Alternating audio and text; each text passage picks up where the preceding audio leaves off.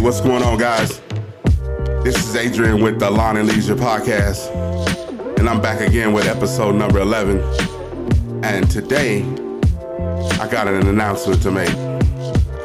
So, as I said before in previous episodes, I wanted to start having a conversation, some type of dialogue with the people who are listening. As of now, I've got 18 listeners, and I appreciate every one of you, and even those that haven't subscribed.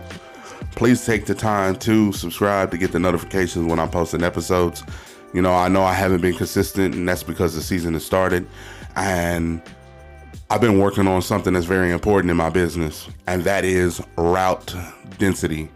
So let's get into that topic. Let's talk about it.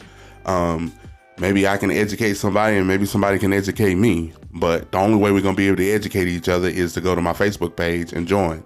So do a search for Lawn and Leisure Podcast and join so we can have a conversation. I want to know who my listeners are, and you know, I just want to have a conversation with you about the business. So now, let's get down to this route density.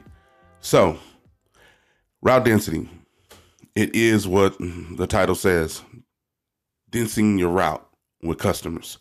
So, that is what I've been focusing on.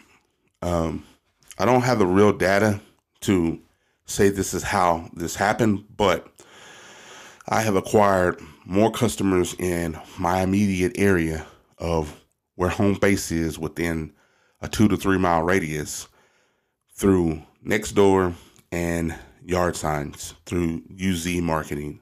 I've got the 12 by 18 signs. I put them out. I leave them out.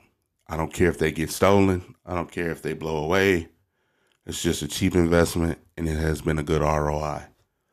Now, with Nextdoor, I believe that I've been getting customers through there because I have been recommended several times and we um, we do good work. I mean, period. I mean, quality work. Um, so that's the thing that uh, keeps I feel keeps the business growing is because we're providing customer service and quality work. Um, I'll give you a real quick tip outside of the whole route density uh, conversation. So a lot of times I'll get calls from customers, and customers will be like, you know, hey, I need my lawn mowed how much do you charge? And then I tell them how much they charge. But then I also tell them, hey, I can't get you on my route until next week, especially if we're in the middle of the week, like Wednesday, right? So I'd be like, I can't get you in our route until next week. And they're like, oh, okay. All right. They're fine with that. But here's the kicker I got one guy that basically is my, hey, I got a lawn over here. I need you to go hit that. I got a lawn over there. I need you to go hit that. Now, what that does is, is the customer is tickled pink because I didn't get them mowed next week. I got them mowed this week when they ask. They're thrilled by it. And it doesn't bother me because then then I get them on route the next week. So it works out great. They're like, man, they're providing service. They're quick. They address the issue and roll on. That's what I do. So like I said, I've got my two sons working with me, and then I have a cousin that I basically gave him like his own six or seven properties that he takes care of. As long as he gets them mowed within, you know, a five day window, I don't care. Um, Monday mornings, he helps me with some condominiums we have that we've been crushing it on. And that's what we do. So again, back to route density. So my route is getting denser. I'm getting more calls from people in my area who are wanting our service, and I'm loving it. I've got at least six properties that are within a quarter mile of home base. Period. Now, typically, what my son does is he goes furthest east and works his way back. And I'm getting ready to get rid of those properties out east and give them to my cousin let him deal with them. But my sons, they run the route on Saturday. So I let them stay on this side of town within a two, three mile radius of home base and they do what they have to do. Now, my oldest son, he works a different job in the evening. He can't really mow during the day. But what I ended up doing with him is, is I've got a couple of quarter acre and acre and a half property that I just give to him to mow once or twice a month.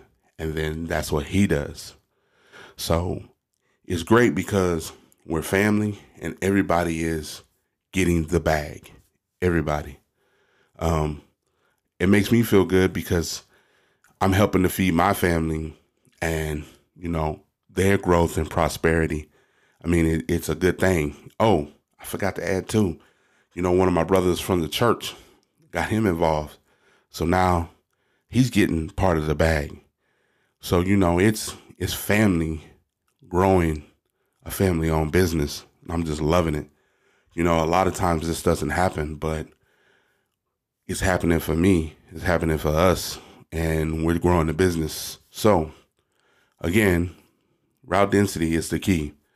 Um, saves on windshield time, saves on gas. It keeps you in your neighborhood, and then you be you build a better relationship with the customers in your area. So, focus on route density this year. It's not too late. I know the season started, but there's still people out there who are looking for a good lawn guy. There's somebody out there looking for a good lawn guy. Seriously. So, do quality work, provide good quality customer service. Your route will get dense, your bag will get bigger. I'm telling you, follow them steps. Now, I'm going to add something to this. So, in a quest to continue to scale, I'm adding a service to our overall um, lawn care business, and that's window cleaning. Now I know it doesn't sound like it goes with lawn care, but I purposely named the business James Brothers because my son's last names are James, their brothers, services. So we're trying to be good at all things exterior when it comes to services. And as the lawn grows and then the other services grow, this will be continue to be revenue generators for us, even in the down season.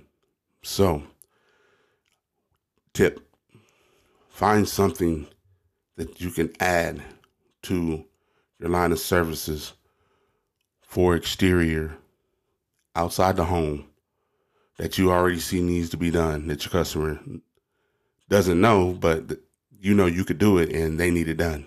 Power washing, house washing, um, surface cleaning, window cleaning.